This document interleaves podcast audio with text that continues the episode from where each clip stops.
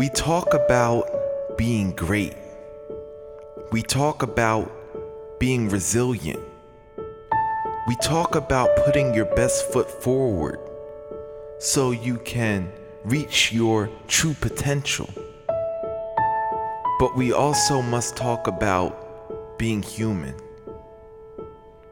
Because as human beings, we are consistently going to suffer from human emotions. Those same emotions that can hold us back if we allow them to dwell within us for too long. Those emotions of fear, jealousy, anger, shame, guilt. These are all emotions that are natural to the human experience. But when we are striving to be the best version of ourselves that we can possibly be, these are the emotions that can hold us back. Again, if we dwell on them too long, if we allow those emotions to consume us, they're going to be there. It's a matter of what we will do with them. And it can get tough because as we start to do our internal work, as we strive to be the best that we can be, as we strive to step out on faith and be resilient and not worry about what anybody else says about us, not worrying about what anybody else is doing, comparing ourselves to other people. We strive to do these things with all of our strength. But then we still feel jealous when we see somebody else doing something that we aren't doing. We still get angry when things don't go our way or when somebody attacks us.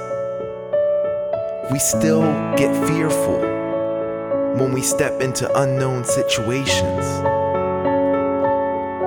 And sometimes when we're striving to do better and we recognize those negative emotions, they turn into more negative emotions. Because then we feel shame, then we feel guilty. We're ashamed that we still are experiencing these negative emotions, that we are striving to get past so that we can be the best version of ourselves. But we need to be careful because that shame and guilt is what will have us dwelling on those negative emotions. And when we dwell on them, they really will hold us back. They really will shackle us in chains. But we need to remember that we're still human. We will never be perfect. We will never be robots.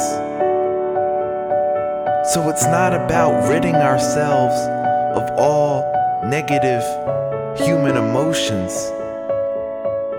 It's recognizing that we can move forward even with those negative emotions popping up. And we don't need to feel guilty about it. We don't need to punish ourselves for it. We just need to move forward. We just need to step back into the light. We just need to keep following our passion. We just need to keep serving other people. We just need to keep reaching for our true potential. We need to just keep blocking out the noise, even the noise that comes from within our own heads. That noise that tells us that we aren't good enough, that we aren't capable, because we still experience these human emotions, these negative emotions that can hold us back if we let them. Don't let them. This has been brought to you by ChamesEntertainment.com. Now go be great.